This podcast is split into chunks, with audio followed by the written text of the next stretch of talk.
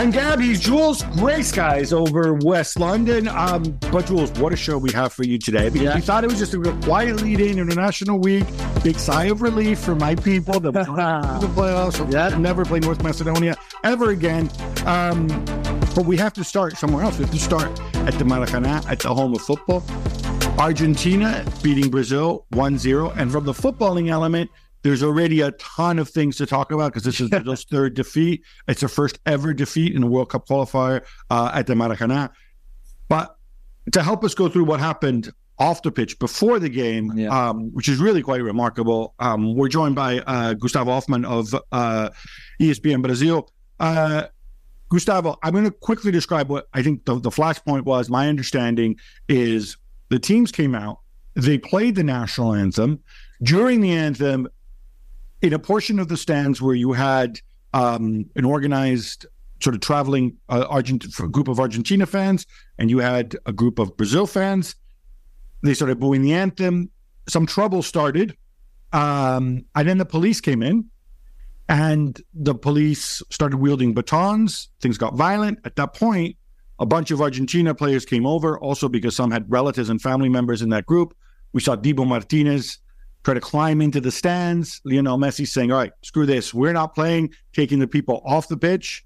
Um, then calm was restored. Is that pretty much an assessment? Have I missed anything?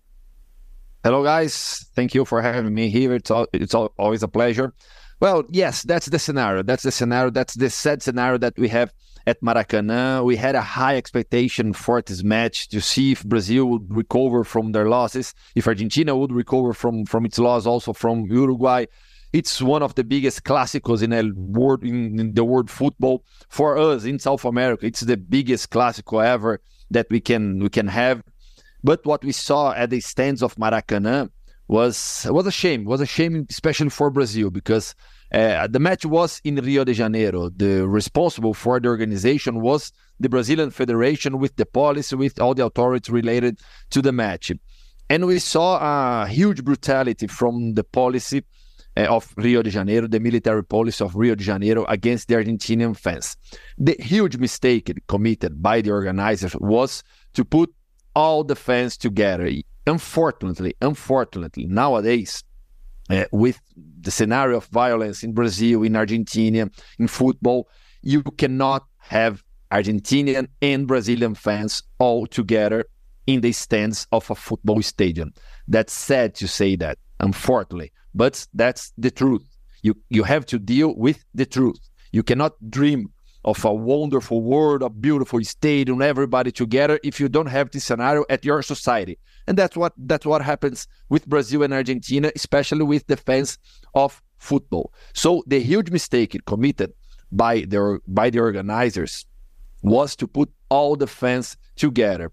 And then after that, we had the violence committed also between the fans and the brutality, as I said, by the policy of Rio de Janeiro inside the stadium there were uh, securities, uh, private security like stewards, and the military police of the state of Rio de Janeiro.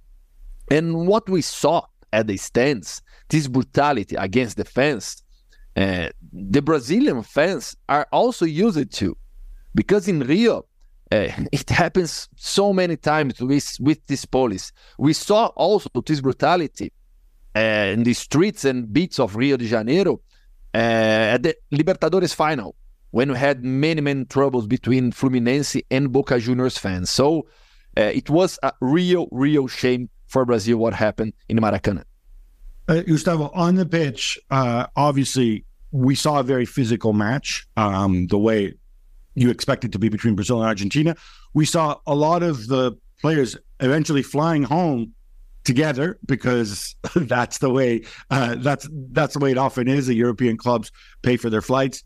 Um, I'm guessing this. Do, do, we have any information on how the flight back was? Are they just kind of stunned and I and, and annoyed that th- in some ways they have to witness the, these awful scenes before the game? Do you have have you had any information on that? No, no, I don't have. But this the rivalry between Brazil and Argentina is, like I said, one of the biggest in the world. But especially, especially with these players from Argentina and Brazil. I'm talking about these both teams, not about the history of this this this this rivalry, but these players. They're create they're they're, they're creating a, a, a, major rivalry between them, like Rodrigo de Paul. Rodrigo de Paul is a player who I know by sources between the Brazilian players. They don't like Rodrigo de Paul.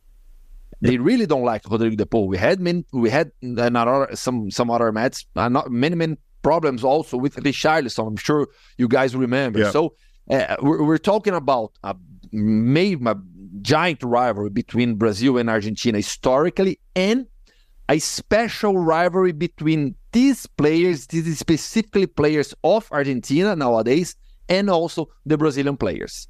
I was so, I mean, I have to say, maybe naively, I was so excited by this game, boys. Uh, and maybe I should have known that it was not going to be a pretty, even before the game, because of the fact that Brazil had lost two games in a row, that the tension was quite high for Diniz, that you would expect them to go and and be quite physical and aggressive to, you know, maybe to show Argentina that you and Rio and they were the boss and they had to win. I don't know, maybe the pressure I just never expected to be such a bad game. I won't lie. I mean, f- 46 fouls in the whole game. In a game where the ball was probably in play less than 50 minutes. That's that's a foul by minute when the ball was actually in play. This is ridiculous. This is not when you see the player and the talent on the pitch, and then you watch it. And for us, we had to stay up quite late. The game kicked off obviously yeah. half an hour late because of all the trouble that we mentioned already, and that we will mention a bit later. So already you stay up, you're excited you have to wait another half hour for the game to start. And then it's like a parody of football. It's not even football.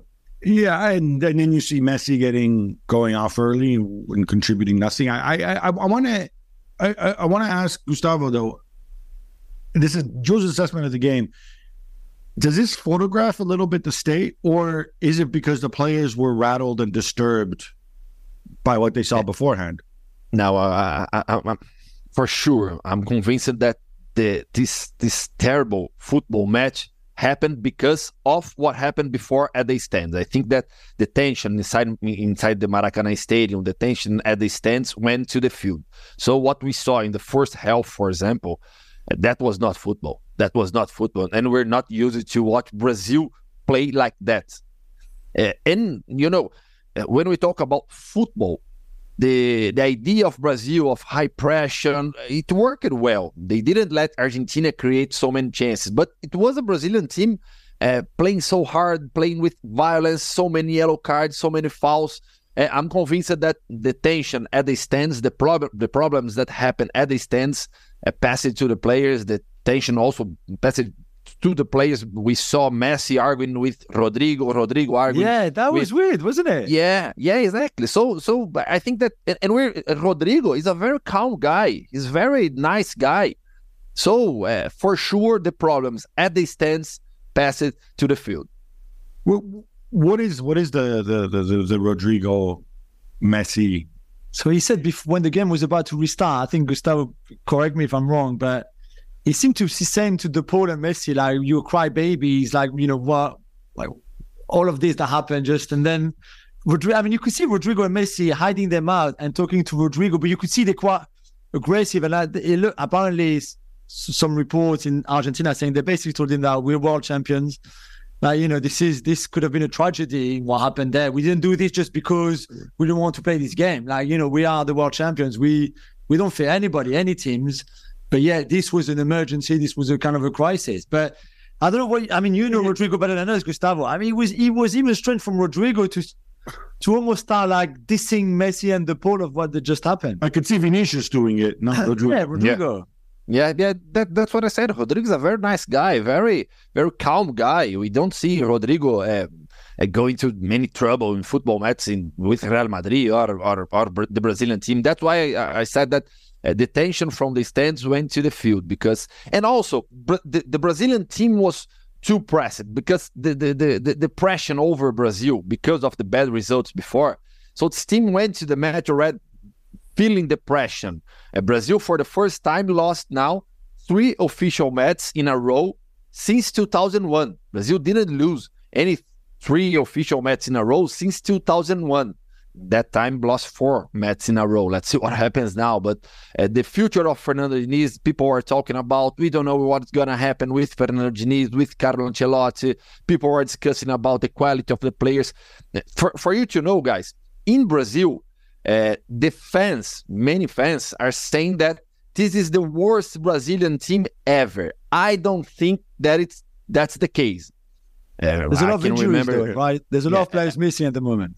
Yeah, yeah, exactly. No, and, and I can remember some bad teams from Brazil, like the second tenor of Dunga ahead the Brazilian team. This team of 2001 that played the, the Confederations Cup.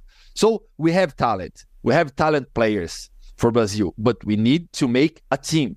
And the scenario of the scenario of, of waiting Carlo Ancelotti, this is the problem. The, the problem is when the CBF, the Brazilian Football Confederation, decided after after the World Cup that we want Carlo Ancelotti. So we're gonna wait for Carlo Ancelotti how much time and time he needs. Then they thought that it could be possible to go with Ramon Menezes, the coach of the under 20 team. It was a mistake. After the matches again, the friendly match against the African teams, they saw that. So they decided to make a plan B or a plan C. So let's gonna hire Fernando Diniz, the best Brazilian coach working in Brazil uh, with Fluminense. They, they, they, they, they, they got Fernando Diniz and the things aren't working. Uh, will Carlo Ancelotti be the Brazilian national team manager? They don't know. They have the yes. What we know that is that they have the yes from Carlo Ancelotti, but there's nothing signed. Of course, that there's nothing signed because Ancelotti can't sign anything. Inside CBF, they still think that Ancelotti will be the manager. But yeah. what are we gonna do in the next months? Brazil has two friendlies. Brazil has the Copa America. Brazil has some problems ahead. All right, we should remind everybody, all those people who maybe are not Brazilian but are fans of Brazil and the green and gold. Brazil will still go to the World Cup because they have six playoff spots, six spots out of ten, plus one in the playoffs. So yeah. the sky isn't falling, not yet. But on the Ancelotti point, and this is the part I really don't understand, and and and help me with it. As you said, Ancelotti's not allowed to sign anything until January first, regardless. I think. How can I put this in a way that won't get me in trouble? I think it's been made pretty clear to many people that if Real Madrid give offer Ancelotti the chance to stay, his contract expires on June 30th, then he might stay. He might choose to stay. Um, I, I, I think he said what what my understanding is. I will very happily go and manage Brazil if my time isn't renewed at, at, at Madrid. What I don't understand is Ancelotti's contract with uh, Real Madrid ends on June 30th, 2024. The Copa America begins on June 15th, 2024, right? The Champions League final, I think, is two weeks before that. I yeah, think La Liga, yes, the, uh, La Liga ends. How are they thinking that? Uh, how can the, the president of CBF saying Ancelotti will be here for the Copa America? Blah blah blah. What what is he thinking? Does he not understand the time scale? Is it smart to be saying these things? Yeah, that's this is the problem, and we also say this, Gab, because uh, and, and I also say that things in football change so quickly from one day to the other. So, ah, we have uh, Carlo Ancelotti has said yes for us, but you have a whole season ahead of that. So many things can happen. Real Madrid can win the Champions League. They can push for Mbappe again. They have a very young team with players who has ju- have just renewed their contracts. So Carlo Ancelotti can change his mind if he really said yes, and that's what we know to CBF. And this time scale doesn't match. That really doesn't match. And Gabi, Brazil, the Brazilian Football Federation underestimated the strength of their rivals in South America. They underestimated the qualifiers in South America. Will Brazil go to the World Cup? Of course. With seven seven spots, seven seven, you know, Brazil will, will go to the World Cup. But this is not the problem. This, the problem is how Brazil is playing, how poorly Brazil is playing. What's going to happen? We don't have a team well, today. We have talented players, but I think we don't have a team. I think Gus is right. And again, there was a lot of players missing. So you you know, if everybody is fair, it's a different team than the one that we saw against Argentina, but still, a team with Emerson Royal, a team with like some of those players who started that game. It's not Brazil. I mean, I don't know why I just picked on him because yeah. Why don't you pick on the guy who played center forward, the pretend center forward? No, you don't like Gabriel Jesus, but even but no, but even the fact that Gabriel Jesus had not played for a month was still injured when he was called up by Fernando Diniz, went still to the training camp, trained, and then he played. And okay, there was no setback. He played all of that, but even that was strange. What, what, what I don't follow here, and this does also doesn't make any sense to me is okay, you want an interim manager because you believe you want Ancelotti. You know Ancelotti, how Ancelotti has been playing at, Real Madrid. Ancelotti isn't, you know, he's not a guy, he's a very flexible manager. He can play very attacking football, he can play very defensive football. But you know the football he's been playing with Real Madrid the last couple years, right?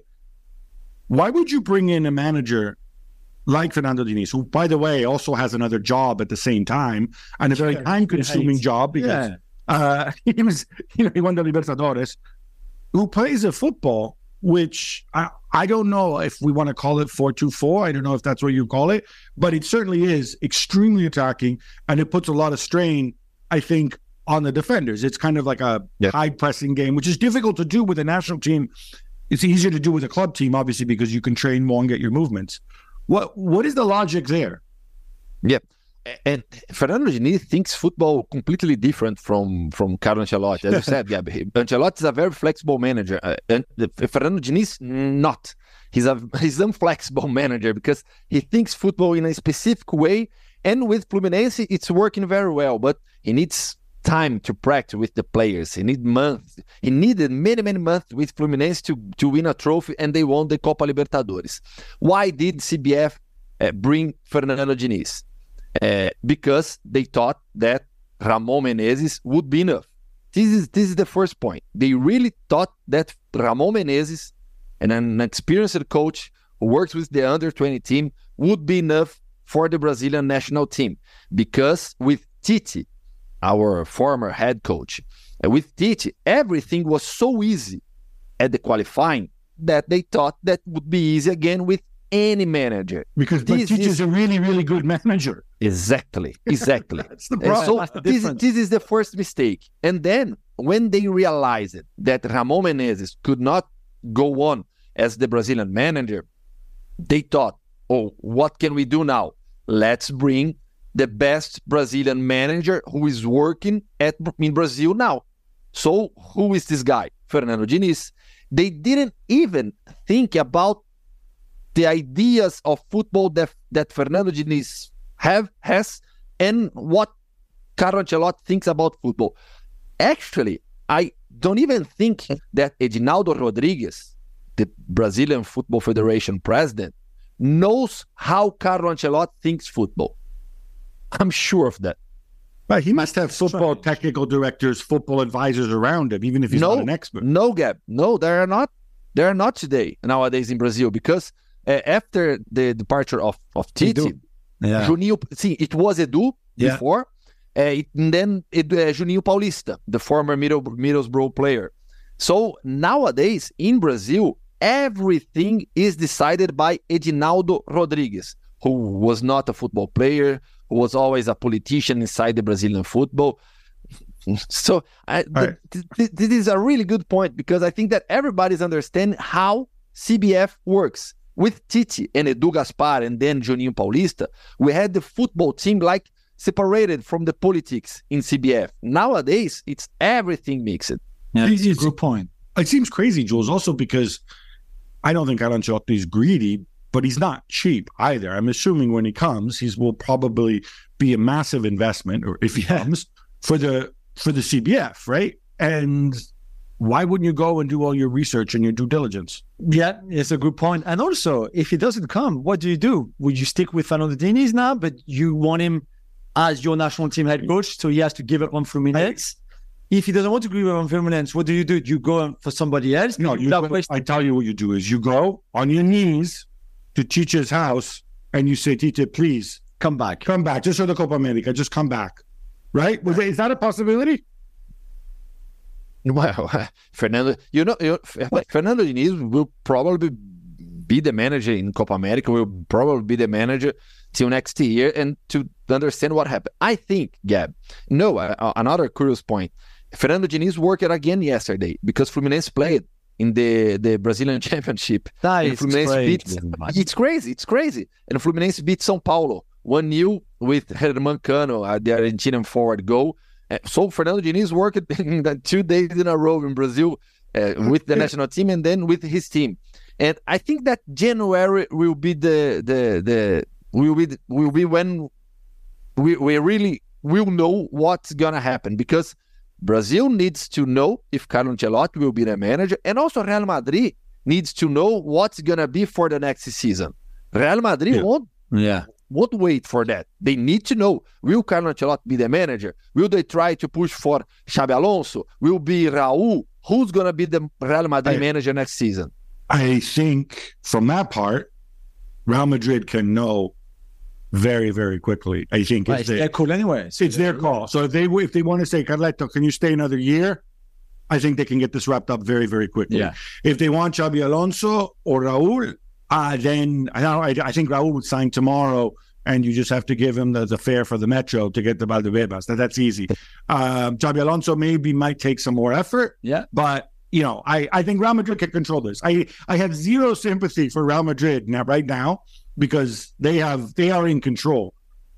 Yeah. I don't want to be too negative about Brazil. I'm going to ask you about Scaloni in a minute, but just to just to get us a little bit excited about what will be to help Brazil fans out of their funk. It's the Copa America final 2016. Everybody who can realistically be fit, sorry, 2016, 2024. Everybody who can realistically be fit for the final is fit. Can you tell me what you think the lineup is? for the Copa America 2020. Yeah, assuming everybody's fit. Yeah. Who can realistically be fit, right? Yeah, yeah, okay. So, well, because I want to show people that when you complain about Brazil, yeah. oh, this is the worst team, we don't have the players, blah blah blah. No, you do have the players. Yeah, yeah, compared yeah. to no, my no. country, compared to Italy, anyway. So tell me the lineup. I, yeah, okay. Uh, goalkeeper, we have Alisson and Ederson, uh, Liverpool and Manchester City. That's pretty good, yeah. Yeah, uh, fullback at right, Danilo from Juventus. Uh, at left, who, who Brazil is really missing Danilo. At the left back, we can have Caio Henrique, for example, from Monaco. Yeah, it's the good. defenders, Marquinhos, one of the best in the world. Bremer from Juventus uh, Gabriel Magalhães, who's playing for Arsenal. In the midfield, we have Casemiro, we have Bruno Guimarães, uh, we can have Joelinton again. Paquetá. Uh, Paque- Lucas Paquetá for sure. Well, if, he's not, also... if he's not banned for life. But yeah, yeah, yeah, he said, yeah, exactly. said you know, so you can have yeah. Bruno and Paquetá and yeah, Okay. so Lucas Paquetá as, as, as an offensive midfielder. And the forwards, we have Vinicius, Rodrigo, Martinelli, uh, Endrick, who's going to be a Real Madrid player soon. So options we really have. And Joao Pedro, if you want a big man, yes. Yeah. and Also- Neymar. Ne- Neymar's and gonna- Neymar, of course. And And Will Neymar. Neymar be fit for the Copa America? I don't know. That that's a question. Yeah, yeah. I'm not you sure. can have yeah, mix. yeah. So okay, so Brazil fans with this talent, it's kind of hard to screw it up. Once you Yeah, get in the just- competition, once you get in the tournament, It's right? not good not to win four games in No, a row, two no, no, three in a row. It's not. It's, just, it's not. You know. I agree. Um, The next game is against England and Gareth Southgate, so they, sh- they should win that. You know. it's a friendly. Stop it. It's a Stop being so so. Yeah, and, and Gabby, Jules, there's there's another curious point because uh, you remember I said that Brazil didn't lose three matches in a row since 2001. Uh, in that period, Brazil lost four in a row: two matches in the Confederations Cup, one at the qualifiers of South America to the World Cup, and the first at Copa America. The third match, the third loss, the third loss in a row, it was for Uruguay in the South American qualifiers. Do you know what happened that day? It was the first match of Luis Felipe Scolari as Brazil manager. And with that match, Brazil started to, to, to work with Felipão, with Luis Felipe Scolari, and then won the World Cup in 2002. Yeah, it worked out pretty well. But I, Yeah. I, I think it's a little bit easier if you have Rivaldo, Ronaldinho, Ronaldo. original Ronaldo. Yeah. Just a little bit. Cafu, Roberto Carlos. Yeah. Um, on Scaloni, uh, this has kind of been buried, but And Argentina overall as well for the game. Just before you go on Scaloni, because Argentina could have lost their head too. I mean, Rodrigo De Paul got slapped in the face literally twice in the first what, 15, 20 minutes of the game. I think, to be fair, whether you like Argentina or not, whether you you know, you think they're good when they play with four midfielders who are Mac Allister, Lo Celso, Enzo, and Rodrigo De Paul, which there's no pace at all. And then Messi, who clearly was not fully fit. It was No, pretty obvious. When he plays badly, he's not fully fit. Okay. it's just like you could tell. I mean, he got he went to see the doctor twice Yeah. in the first half hour of the game. So, um, and still lasted seventy five minutes or so. But I, I, the credit they deserve was not to really like kind of exploded by first what happened before the game, and then also the the way how aggressive Brazil were and all the fouls. I mean, at halftime there was. I think 14 fouls from Brazil and three from Argentina. It was just like like Gus was saying, it was it was really really like a physical tough game from Brazil to Argentina, and yeah, Argentina stayed in the game. They won on the set piece. Otamendi, who we were like dissing on Monday on Monday show with the winning goal, great. But I think just before we go on Scaloni, I think they deserve credit not because they played well, but because they kept their head cool Right.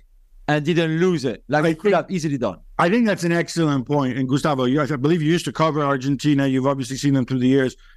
If there's an evolution to this Argentina team, it seems to me that, as Jules was saying, after winning the World Cup, or maybe even before that, maybe since Scaloni arrived, because we saw that in the game against Uruguay as well. yeah, When things get nasty in the past, we've been used to Argentina kind of losing their heads a little bit. Now, it's like they may they may lose their, their, their heads once they're defeated, but until while they're still in it, they stay in control and they maintain a lot more discipline than than they would have in the past. Is that accurate? Yes, it's accurate. They know their quality. They know they know that they are very good. They know that nowadays they're world champions. Everything began at Copa America uh, in Brazil when they won Copa America, the first trophy won by by Lionel Messi. At that time, I worked in, this tournament specifically. I worked for ESPN Argentina because because of the COVID, Argentina ESPN Argentina couldn't send any reporter for Brazil, so I worked the whole tournament for ESPN Argentina, covering Argentina. And I was in every match, every training that we could have access, talking to the players, talking to the the the, the press, the Argentinian press, to the manager. And I, I really saw at that tournament the turnaround for Argentina. There they began to have a real good team. This is the difference now. Uh, they have a team. They the players know what they have to do on the field. Uh, if you change the right back, if you don't play Molina, if you play the left back with Tagliafico or Marcos Acuña, if you play Mac Allister or Angel Di Maria uh, uh, on the left, they know what they have to do. They know their quality. They have a good coach. They have a leader in Lionel Messi. So they they don't need anymore to appeal for the violence. If if they're losing, if the other team is too aggressive, they know to play football. They know what they have to do, and they have a very good team. Everything that Brazil doesn't have now. We have the talent, but we don't have a team. Argentina has the talent and also has a very good team. So we were used to to this kind of trouble with Argentina, always with the Argentinian fans against the Brazil. And what happened was that Brazil lost in this whole mess with Ancelotti, Fernando Diniz, CBF. The pressure is over who? It's over the players. It's over the players who go to the pitch, and they're feeling No. this pressure. Argentina, no. Argentina are calm. They're confident. They know that they don't need to go into a into a mess on the pitch. My theory here is that all of this is because Scaloni has Walter Samuel next to him on the pitch, and he just scares the players. Anybody misbehaves, you deal with Walter Samuel, and that does it. Um, but it, it is a good point because this brings us to Scaloni and the job he's done. And at the beginning, when the streak started and they're doing well, I thought, okay, it's inertia. But now, I Jules, I'm kind of rethinking this because you know what? Otamendi scored a great goal, good leader, whatever, good first half of the season with Benfica last year, but it's still freaking Otamendi. Lo Celso, who you see, right, who can't get on the pitch at at Tottenham, Yeah. even when even when they need him because Maddison is out, Yeah. right? These are the players, right? Messi with the whole world of things that he forces you to do because he's older when when he's not when you're not in possession. You know, uh, you mentioned it there, uh, Acuna, Tagliafico. I mean, nobody's going to write home about these guys, right? No, for sure. So this is not, I think, a super talented team. When the when the most talented, except for the forwards, if I was to ask you, who is the best player in Argentina who's not a forward, you would probably say what Mac Allister, Enzo, Enzo, yeah. right? Something like that. right? Romero when he's not getting sent off. Yeah, yeah. But I mean, we're not talking top ten players in the world in any of these. But, but to be fair, that, that, that like Gustavo explained, I think they just needed the team and the structure more than more talent than the greatest player of all time anyway, which they already have, and not for long because there will be a point, a little bit of what we saw on Tuesday night where he won't be able to do any more at that kind of level. For now, he's still fine, of course. But and I think that's Scaloni's one. And to be fair, I I went to sleep. I didn't wait for post match press conferences or interviews and things like that. So I discovered Scaloni's comments after the game when I woke up the next day on Wednesday.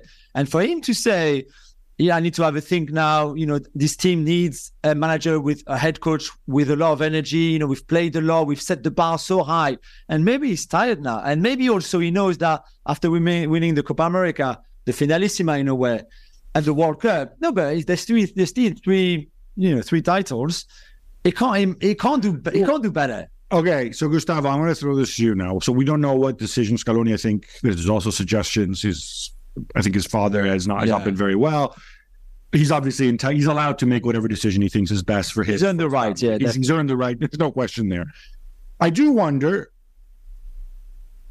Do, do these people not talk to about talk to each other? If I'm Marcelo Gallardo, I, right? I was thinking exactly the same thing. Like you can't wait another week before you say yes to Saudi and see if there's an opportunity there. Hundred At least just a little bit, no? yeah, for sure. And you can change your mind. No, it would be the best possible fit ever to, to replace Lionel Scaloni. But I don't know. I, I I'm not sure. I think that uh, yes, Angelo, uh, Scaloni is, is tired. The match was tough. The pressure and everything that happened. I think that this this whole environment uh, maybe uh, uh, it was too heavy for him this, that night. I'm not sure. I'm not sure if he's gonna leave. I, I, nowadays, now today, I, I don't think that he's gonna leave. Maybe not until the next Copa America. We have uh, uh, just a few months for the Copa America. We have two two more friendlies in March, then friendlies in the Copa America. So the time is short. Also, I don't. I really don't Yeah. think that he's gonna leave now. Everybody was shocked. uh, by what he said in Argentina, everybody was shocked because nobody ever said that ah, maybe Scaloni will leave. Scaloni thinking that he's gonna leave because we also have many many reportings inside the team. So this kind of news that people know before. Uh, Yeah, ah, yeah. maybe maybe All right. Scaloni thinking about to leave, but no, it was really shocking for everybody what I said. Yeah, I gotta I gotta say this. Hopefully it's all right. Football in South America is physically and mentally exhausting. I've covered Yeah. the Copa America. Uh, we've always been in the World Cup. There's nothing, it's nothing like this in Europe. In Europe, it's it's a doddle, Yeah. frankly. Um he's got four months off now before the next game in March. It's summer in South America. I don't know where he goes, if he goes to to, to He La lives Plata. here. He lives here in Spain. He lives in Mallorca. To get out of well, Mallorca is okay. So but it's the winter for him. I know, I know, but go enjoy some summer, man. Lionel, you already did. Um, Gustavo, thank you so much. Thank you, guys. Thank Thank you.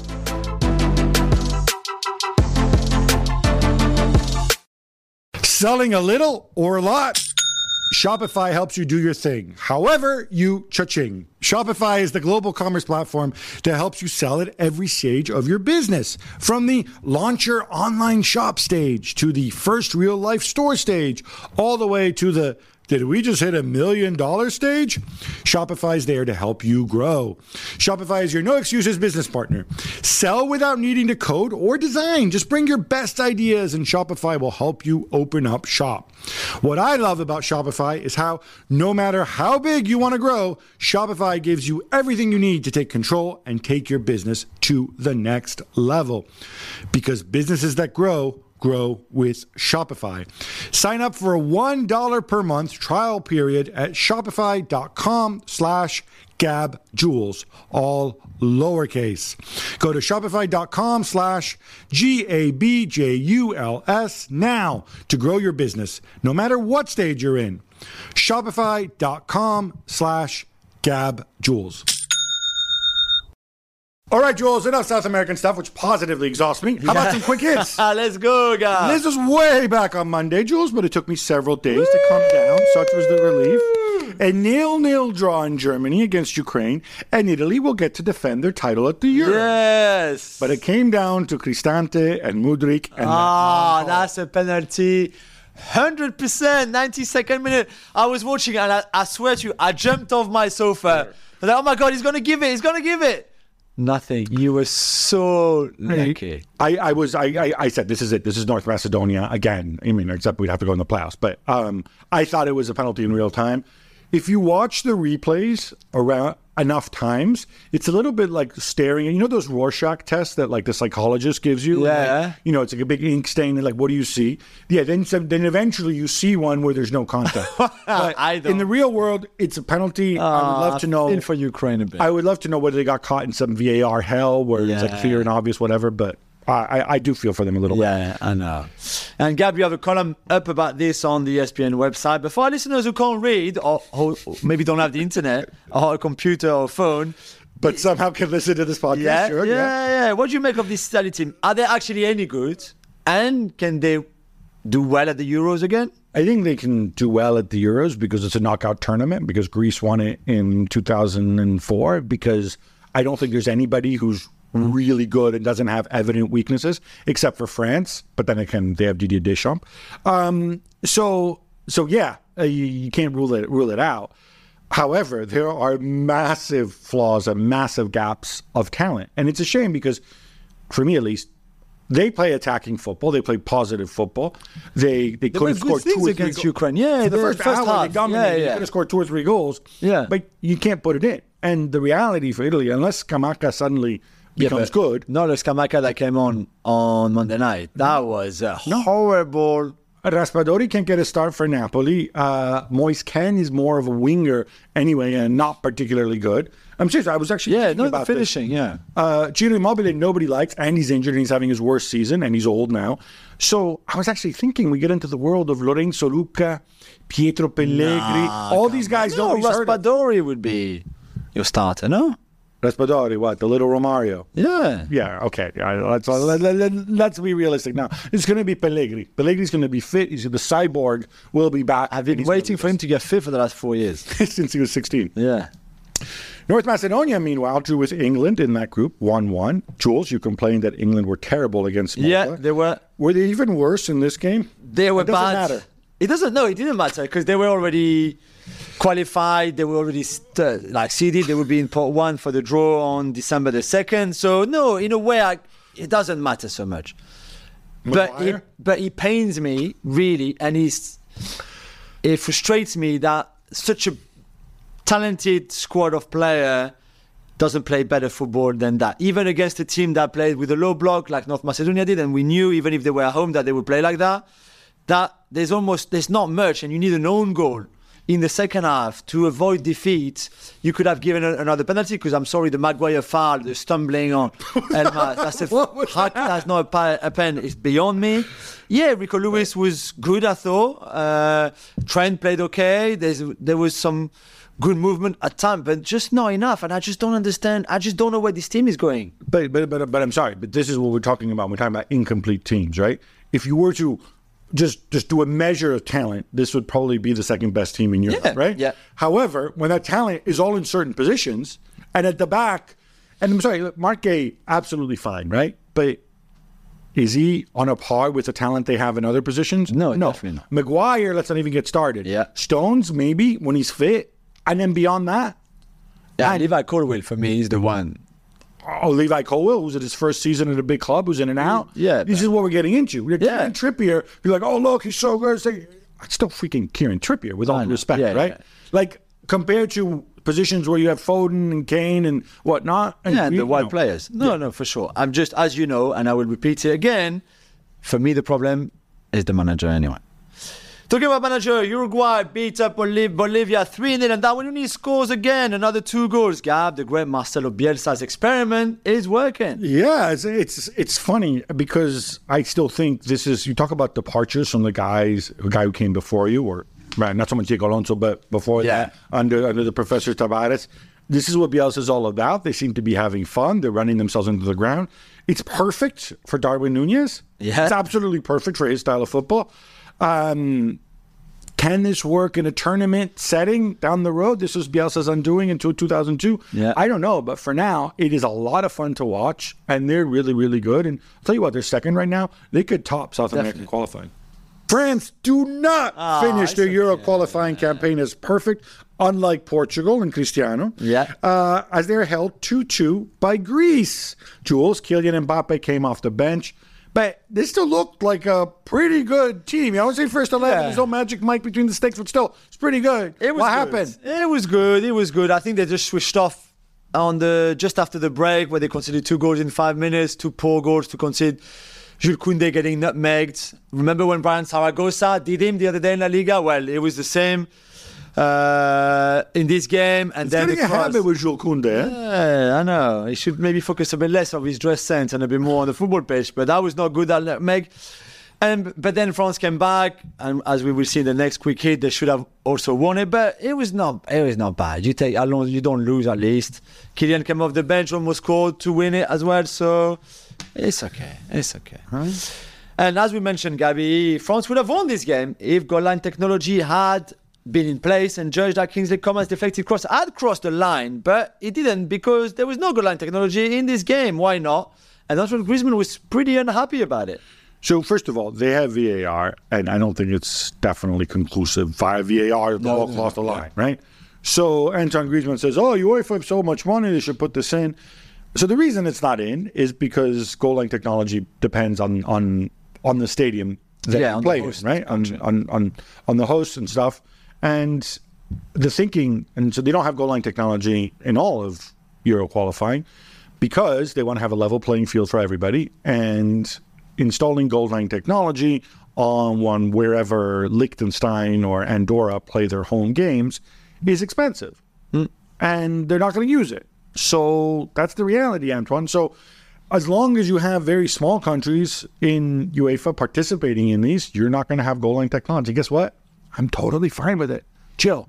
I don't care. You shouldn't care either. More bad news for our boy Julian Nagelsmann, Jules. Leroy, Yeah. Leroy Sané gets sent off early in the second half. Yeah. And they lose to Austria 2 0. How bad is it really? I mean, okay, you you played the whole second half pretty much the same at 10 against 11 because Leroy Sané was sent off for his stupid, uh, like altercation with Mwene. Yeah, you know, if you're going to You push already- somebody, first of all, you find Jose, but don't do it in such a way that you hit him in the face when you push him. Even if you're taller than him. Uh, Yeah, push down. push down. They were already a goal down by, the, by that time. Sabitzer scored. They were not good in the first half. They were not good at 10 with 10 men. I know it's a process, I'm sure, and we've, we've explained when he was appointed that as a manager himself, it's, a, it's, it's all about the process and all about details and all about working. Trust the process. That 4 2 2 2 is not going to get put in place on its, on its own, really. That 4 2 2 2 is just not working right now at all, and even less when you've got Kai Havertz at left back. And you're not going to diss Kimmich and Gundogan again? Uh, no, because it was uh, not them playing. Goretzka and Gundogan played, and it was not much better this time. So I don't know what to say. I mean, there's a lot Kimmich of work to do there. There's a lot of work to do there. And Nagelsmann is also, Gabby, getting killed for appearing to tell his goalkeeper, Kevin Trapp, to fake an injury. So this is not a good look, but he kind of made it worse. So what happened was Leroy Sané gets himself sent off. They're Yeah. not expecting it. So they're all in a tizzy and they're thinking, all right, uh, we need to send tactical instructions. How are we going to fix this? Blah, blah, blah. And because if a goalkeeper is injured, it's the only position where they're apparently they're not required to get treated off the pitch. Everybody else, the referee will ask you to go off the Yeah. pitch. With the goalkeeper, obvious reasons they don't do that. John Terry incidentally came out and said, "Oh, Mourinho had us do this all the time, right?" Um, so he appears to like wave his arm to kind of tell him to stay down. It's not a good look. I don't know what he was doing. I don't know what he meant. He made it worse afterwards by not addressing it. Yeah, the Austrian, Austrian media really angry about it. Dude, just address it. Just say like, "Hey guys, it's in the rule book. I took advantage of it. Does it make me a bad person? I Yeah. know, but don't. This makes it seem like he's got something to hide. just don't do it." Jules, you love to make fun of Dutch football, but they did beat Gibraltar in Gibraltar 6 0 with Calvin Stengs ah. bagging a hat trick. And when France played Gibraltar in Gibraltar, it was only 3 0, and you needed a penalty and an own goal. Yeah, because we stopped playing not to humiliate them. Oh, That's yeah. why, that's Like why you it was did in only the three. return leg, That's why it was only three. The Dutch and the you know the Dutch guy clearly thought like let's go and keep scoring. I'm happy for Calvin Stengs because he came to France and Nice and didn't work out for him. Now he's back home and it's much better. Well done to them. And you know what? They in pot three, the Dutch, for the draw of the Euros in on December 2nd. And I would not want to face them. I won't lie. Calvin Stengs is my f- second favorite footballer named Calvin After. after Calvin Bassey, but that's because Calvin Bassey is actually Italian. Okay, fair enough. According to a newspaper report in England, Manchester City and Manchester United could both be out of the Champions League next season if, that's a big if, Girona and Nice finish higher than they do. Gab, what is this all about? So this is uh, assuming Sir Jim Ratcliffe uh, takes over Yeah. uh, United, which, by the way, that's now slid. Apparently, we're not going to get uh, uh, we're not going to get a resolution on this until next week. But as you know, they they do have multi-club ownership rules under effect. It certainly looked as if um, Ceferin has has gone softer on it and is much more tolerant of it. However, as the rules stand, according to uh, the UEFA source cited in this story, if two teams with the same owner both qualify for the Champions League, then the one that finishes higher in their respective league, in, in their league, Yeah. gets to play in the Champions League, and the other one has to play in the in the Europa League. So hypothetically, if Girona finish second and Manchester City, finish third, Yeah. Manchester City not count, not allowed in the Champions League. And ah. equally, okay, United getting in the top four, I don't think you believe that'll happen. But if Nice finish higher than United, it would be the same thing. Now, do I think this is going to happen? No, because I think they'll find some logical workaround. Um, because I think that's the direction of travel. But as the law stands today, according to this guy, that's exactly what would happen. Which Yeah. would, which would seriously be adding It insult would, to it injury. would be.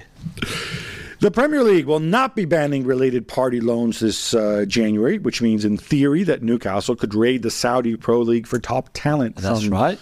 From Ruben Neves to Karim Benzema To Cristiano. uh, to Cristiano, yeah. Uh, Jules, there wasn't enough support among the owners, apparently. That's Yeah. not really surprising, right?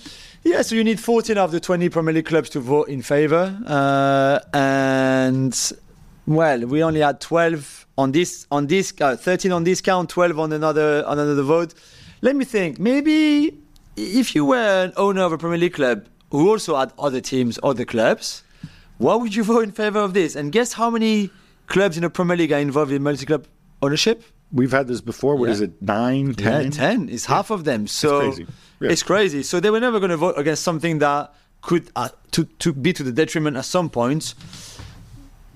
I don't know where you stand. I mean, uh, to be fair, I don't care that much. I don't think Newcastle are going to take full No. advantage of it. But no, and they also have something called uh, the fair market value test, which Yeah. They've now introduced precisely to avoid these kind of situations.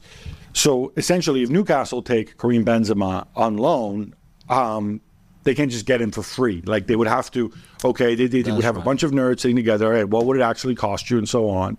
And it has to uh, approach fair value. It's not ideal, but you know what? Once you allow this multi-club ownership everywhere, this is what you're going to get. Exactly. Exactly. The USA advanced to the CONCACAF Nations League semi-final on aggregate, despite losing to Trinidad and Tobago 2-1 away. But Gab, what was up with Sergiño Dest? So first of all, he's the first U.S. national team player in history to get two red cards in a single calendar year, Oh, wow, I didn't know as. I uh, discovered from watching Seven Herc on the Okay. America show.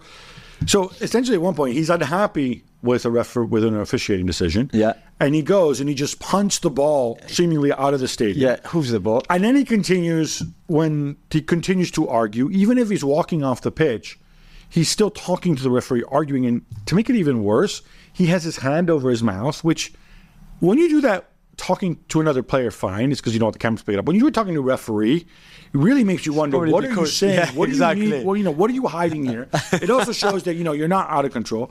I think it's embarrassing. His players really let him have it. Greg Berhalter was really, Tim really tough on Ream as him. well, Turner. Tim Ream, not happy. Uh, look, if you want to play for the U.S., you got to do better. We're driven by the search for better. But when it comes to hiring, the best way to search for candidate isn't to search at all. Don't search, match with Indeed.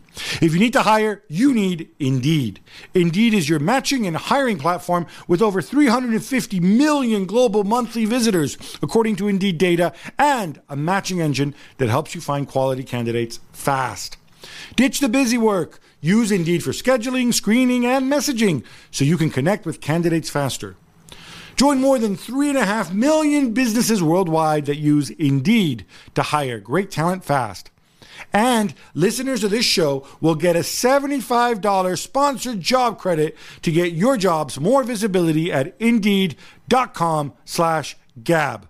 Just go to indeed.com slash gab right now and support our show by saying you heard about Indeed on this podcast. Indeed.com slash gab. Terms and conditions apply. Need to hire? You need Indeed. Cards for the set in the Premier League are way up this season, and Yeah. Howard Webb, the, the boss of the Premier League referees, says his match officials will continue to take a hard line. Jules, is he right to do so? I think so, Gab. I think so. I don't want to see like players being all around the referees, shouting at them, insulting them. You can clearly see as well with the uh, swear words in English what they're saying. You know, it's not difficult to read on their lips, even if you don't have the sound. That's not good. It's not good for us watching. If you're in the stadium, if your kids are watching, anything, and it's not uh, nice for the referees either. It doesn't put like a good atmosphere within the game. So No, you know what I like most about this is in the past, uh, we've had situations where they said, "Oh, we're going to enforce this, we're going to enforce that," and they do it for three, four weeks, and then people complain. And yeah, and so they stop. Yeah. uh, Howard Webb, maybe it's because he's a bald guy, maybe because he's an ex-cop, maybe he's a tough guy. I don't know, but he's saying like, no, no, we're sticking for it with it. I remember when he said he was going to do this in the summer. I was at a press conference of the Premier League, and the buzz was, oh yeah, but you know they always say this, and then after a couple of weeks it goes back to normal. And no, it's not. It's not going to be like this. not. Well, well, not. whether you agree Yeah. with it or not, he's sticking with it. The same panel that gave Everton that 10 points deduction for violating the profit and sustainability rules will also rule on the compensation claim from the clubs affected by the decision. So remember the clubs who are going to sue Everton, like uh, Burnley at the time, like Leeds, etc. Well, it would be the same panel. And that's strange in itself, right? And Everton are not happy and the fans are not happy. Yeah, no, they're not. They're not happy. By the way, Everton have yet to appeal this decision, so it could be that they get let off. Although I don't, I don't. And most people don't expect that because they Yeah. did actually breach. Maybe the ten points will change. I don't think. I don't know why it needs to be the same people I know, that right. that go and and and, and judge this. I, I don't. You know, people said, "Oh, but it's it was such a complicated decision with Everton." Well, first of all, I don't see why it's complicated uh, because it's purely an accounting thing. But beyond that, you're assessing something different. You're assessing the size of their claim. You're not assessing whether Everton whether- breached. yeah, right? So you don't need the same people to do it. It's not a good look. And, And one of the Q, one of the guy on the panel is a QC who I think represented Leeds before, something like that. So he's already worked for Leeds, being paid by Leeds before, and now he's the one supposed to put a number on the Leeds claim. Yeah, his name is Phillips, I think, and it's not clear if Leeds will be one of the parties that are going to be uh, No, awarded could be. compensation. He represented Leeds, I think, back in 2005, something like that. And he's a KC, not a QC. Oh, sorry, what does it? Oh, I say okay. Um, but yeah, I, I take your point. It's it's an It's a bit unnecessary thing. Like I don't have an issue. I don't think that is such a big deal because, you know, the guy's a barrister, right? You, which means he's the guy. He's not. He's not a normal lawyer, right? He's the guy that argues for you Yeah, in court. yeah. It's not like he's their club lawyer or in-house counsel or what. These guys are hired guns, right? Yeah, yeah, yeah. He's a big, big guy. You know my feelings on law. Like these guys would represent anybody because it's kind of their job, right? You pay them and like blah blah blah. However, again, not a good look. And you, when it's really important that you be seen to be fair, you don't want to give Everton fans any reason to be upset. But now they're even more upset. And in fact, they're planning significant protests against the Premier League when they face Manchester United on Sunday. Yeah. Jules reports that broadcasters are going to lower the crowd noise. Are you okay with this? No, not really. I think people should have the right to express themselves. I don't know if they're going to swear uh, massively or not. I don't know what they're going to say. I don't know what the protest is going to be. In at the end of the England game against North Macedonia, at the end when they were doing the post-match analysis on English TV, you could hear the fans sh- singing. Uh, and uh, uh, swear words with that channel and saying that the coverage was not very good, but right, so you could hear it clearly. So even if you're watching on television, you would you could easily hear clearly at times sw- whatever they're singing, swearing, etc., etc. So maybe they don't want that. I don't know. Do they know already what the protest is going to be and what? I, I don't know, but frankly, you know what? The reason uh, fans pay a lot of money to be Yeah. able to watch games on television is as a substitute or, or for being there. It's not a substitute, but the same thing, right? Hmm. So, and I also think you do have I don't think this is just entertainment. I think there is also a reporting journalistic element to Yeah. it. So for you to go and lower the, I hope they don't do this because for you to lower the sounds or to try to sanitize this, except for in extreme libelous situations, Yeah. I, I think is really doing a disservice to your audience, especially when they know what's going on, and especially since you know what, Jules, it's 2023.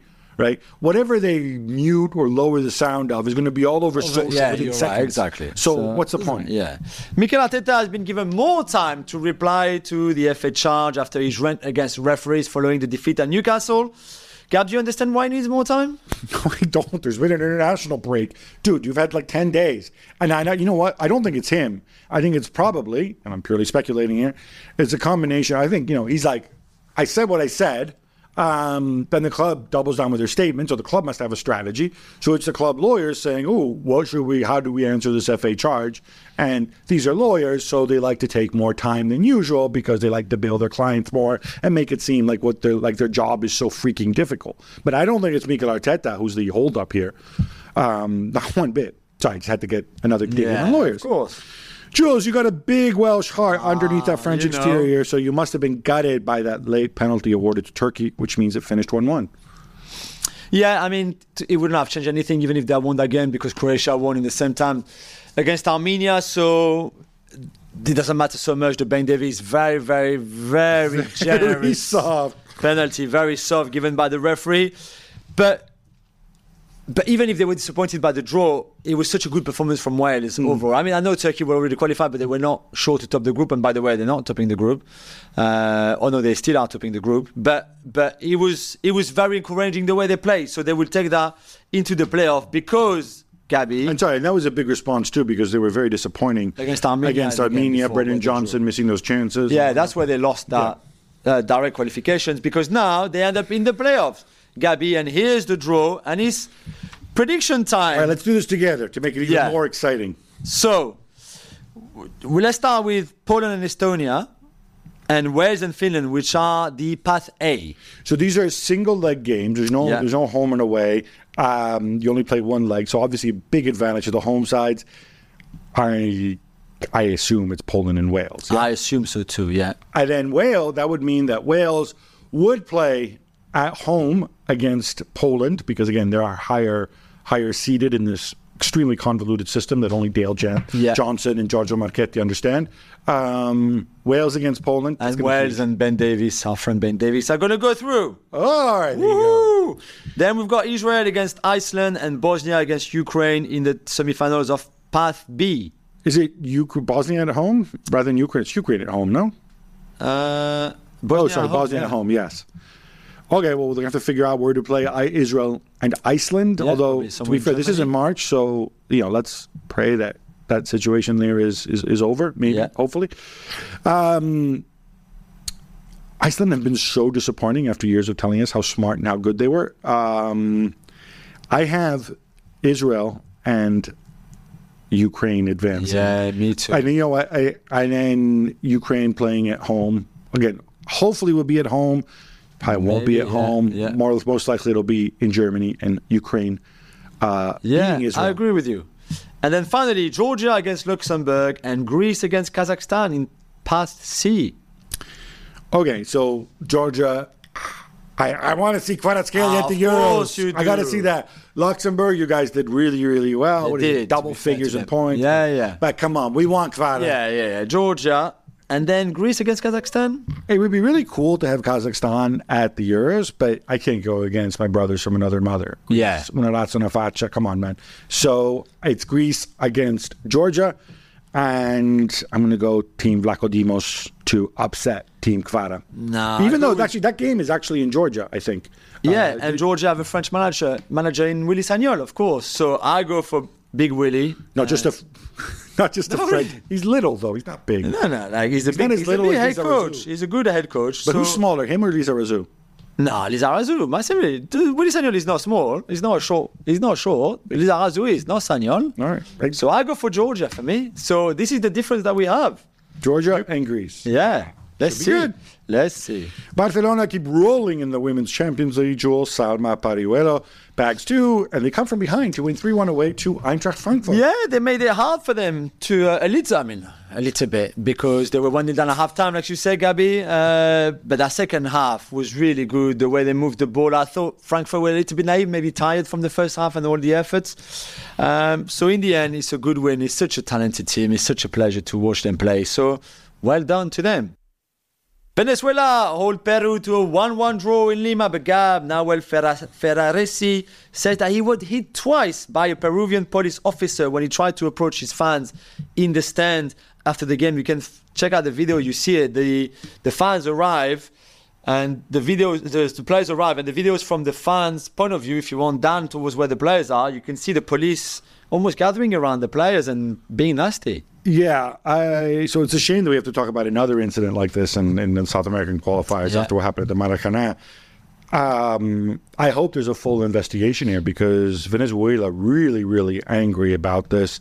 Um, they said that their fans had to submit to migrant compliance checks on their way in. So bad. Um, they said that they, they claimed that their plane was delayed in leaving uh, afterwards. There was some issue with refueling. It's all an excuse, but fundamentally, one of the great things about Europe about uh, international football, and in fact about football in general, which I absolutely love, is after a result when the fans, when, when the players go over and thank the fans and celebrate the fan with the fans, especially the traveling fans in this Yeah. case, and for this guy to go over and to have you know some fool with a badge and and, and a baton hitting him.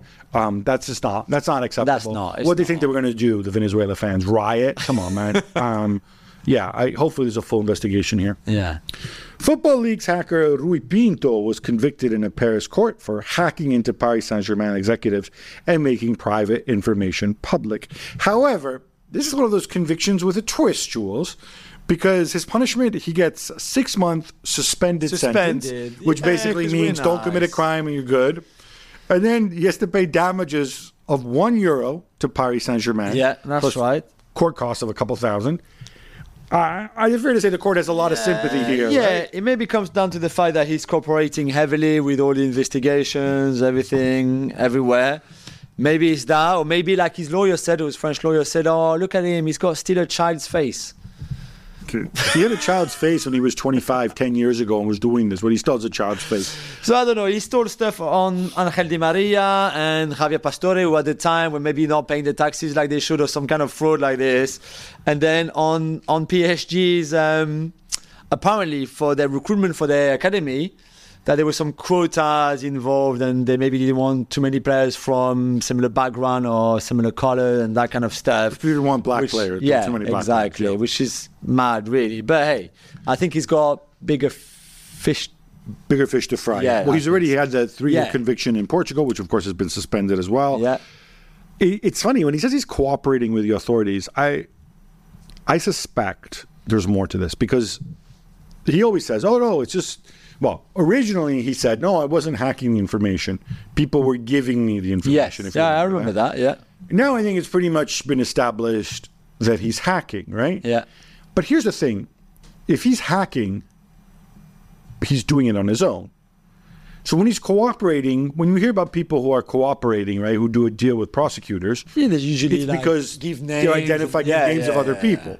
So we still, I, I'm, I still think there's more to come on this. We still don't know because the amount of hacking he's done. Either this guy is a you know freaking genius, Matthew Broderick in War Games or something. Yeah. Uh, but I don't think he is, right? So I think there are people who were working with him. maybe. Otherwise, what the hell are you cooperating on? Yeah, Do you know what I mean? Yeah, yeah, that's true. Inter Miami have denied reports that they plan to play in a preseason tournament in Saudi Arabia that could have seen Leo Messi face Cristiano Ronaldo. What's going on? Well, this is weird to me because you know what? Maybe they've denied those reports, but they should be doing it. I don't know. Everybody would want to see this. It's a massive commercial operation. There's even like David Beckham getting rid of the Times that he talked about choosing Inter Miami's pink sh- strip. which, Yeah. you know, um, the only other, uh, I think, high profile football club that wears it is Palermo. Palermo. Uh, the pink and black attack. Of course. Uh, owned by City Football Group. Yeah, there you go. Uh, so if they finish higher than Manchester City, well, anyway. Yeah. Um, it would be stupid not to, right? You you signed him to promote your league and to publicize and whatever. So maybe they haven't agreed it yet, but if they have a Those reports don't come out like they were. You know, they were. maybe they haven't agreed it yet. Yeah. Maybe they will agree it. I mean, you'd be stupid not to. I agree. Unless you think there might be some political reason you don't want to, the climate, your owners. It's a bad look for whatever reason, but otherwise, you'd be foolish not to. Yeah. Assuming, by the way, we don't know this, assuming the Saudis want you, because let's not forget, Lionel Messi said no to Saudi Arabia to go to Inter Miami. True, but he's an ambassador. He's an ambassador for the tourism. Yeah, but they signed the contract already. They can't I take know, it back. I But know, I know. It will happen. Jose Mourinho, you knew he was going to be in the show, yeah. thinks that one day he will work in the Saudi Pro League, but not oh. anytime oh, soon. Oh yeah, okay. He says, not today, not tomorrow. Um, Oh my god. and he says that if Florentino asks Carlo Ancelotti to stay, then he thinks that Carletto will stay at Real Madrid. Yeah. Jose also said that he left Real Madrid even though the club begged him Of to stay. Of course he did. Which begged I, him. I, yeah, I don't quite remember at the time like you had that. at the time Jose you had a lot of people in that club and in that dressing room against you really um, I'm not sure they begged you to stay I mean him in Saudi I think it's pretty obvious that it will happen at some point and I even can tell you that it will happen even quicker than Jose himself says it could well be tomorrow uh, Tomorrow. you know not tomorrow tomorrow but at the end of the season Well, his contract with Roma is up, and they asked him again, like, "Oh, like, you did you talk to the Friedkins Yeah, Club owners?" no. He's like, "Yeah, I, we we talked to them. I talked to them about planning and stuff. And did you talk to them about getting a new contract?" He's like, "No." Exactly. so I'm not surprised if Uncle George at some point brings him back over there or takes him over there. Carlo Ancelotti stays. We've said that before. It's pretty obvious, and everybody could tell you that that if he's get offered another contract with Real Madrid, he will stay. So, but it's always good when Jose talks. It's always always entertaining, always exactly. good. Javier Tebas has resigned as president of La Liga. Gab, does this mean that Florentino Perez and Joan Laporta are celebrating with champagne and party and caviar? No, there, no, it does not. He oh. basically, under the rules of La Liga, you have to resign before your term ends, so that you Yeah. can call new, new elections, so you can get another term. You can go again. he wants a fourth term, um, and uh, and he's going to run for it. And I assume he's going to get it because I'll tell you what, while there are a lot of people who don't like him for many different reasons, uh, and I think he's seen and he said and done things that I personally disagree with. Yeah, yeah, me too. But when you look at the health of La Liga and the impact that, for example, their their salary cap has had, Yeah. uh, when you look at where they are, despite the fact, I mean, if I was to ask you now, right, who who are the biggest stars in La Liga, right? You would probably say, other than Griezmann, of course, you would have them at number one. And Yeah, of course. no, but Cristiano and Messi are gone, Yeah. long gone.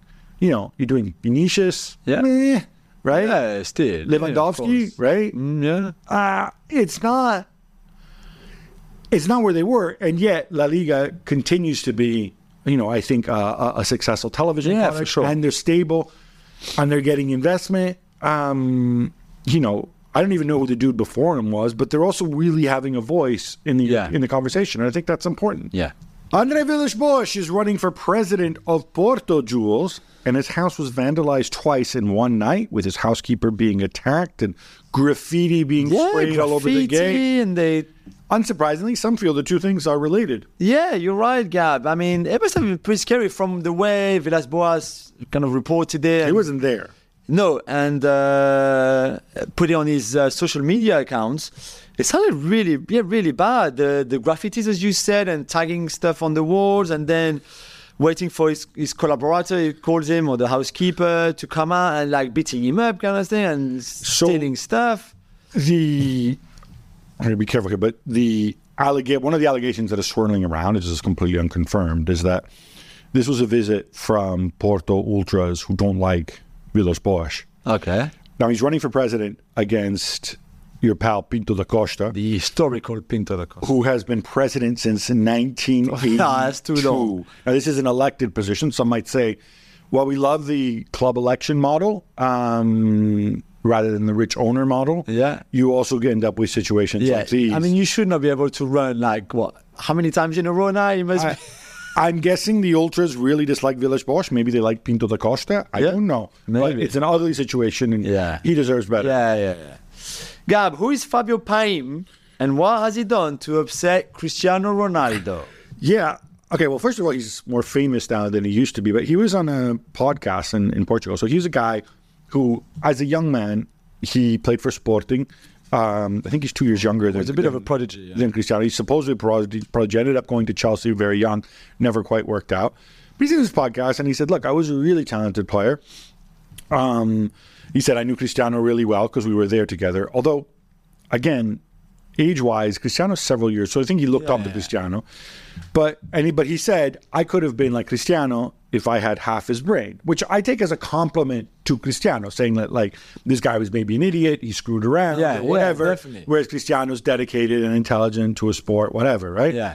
And then he joked Until that- then, that was fine. It's the joke after that that the joke where he said like you know he said I should I deserve one of his Ballon d'Ors like maybe he means like he would have won one of the many. Cristiano does not see the humor in it. Uh, he said like it would not have been Messi and Cristiano, it would have been Messi and me, as in like dominating the football world for 15 years. he's obviously like, joking, right? Come on. No, seriously. I I, I No, I know, the strength but- he's joking, but Cristiano doesn't see the humor. He writes WTF. Who is this guy? Which you know, I Cristiano, chill. Okay, Why this guy's not even- casting shade on you. Oh, He's exactly. complimenting Don't you. bother about that. Yeah, no need Don't to punch down. No, exactly. Jules, that brings us to an end. Oh. But huge game this weekend. I won't be here on Monday because I'm on assignment, but Nedum Onuoha will be, That's will be right. filling in, tell you all about Liverpool and Manchester City. Until then, love the game, love your neighbor, love yourself. Real quick, what's the easiest choice you can make? Window seat over middle? Taco Tuesday over salad? What about selling with Shopify? Shopify is the global commerce platform that helps you sell at every stage of your business. From the launch your online shop stage to the first real life store stage, all the way to the did we just hit a million orders stage. Shopify's there to help you grow. Sign up for a $1 per month trial period at shopify.com slash gabjewels, all lowercase. Go to shopify.com slash gabjewels now to grow your business no matter what stage you're in. Shopify.com slash gabjewels.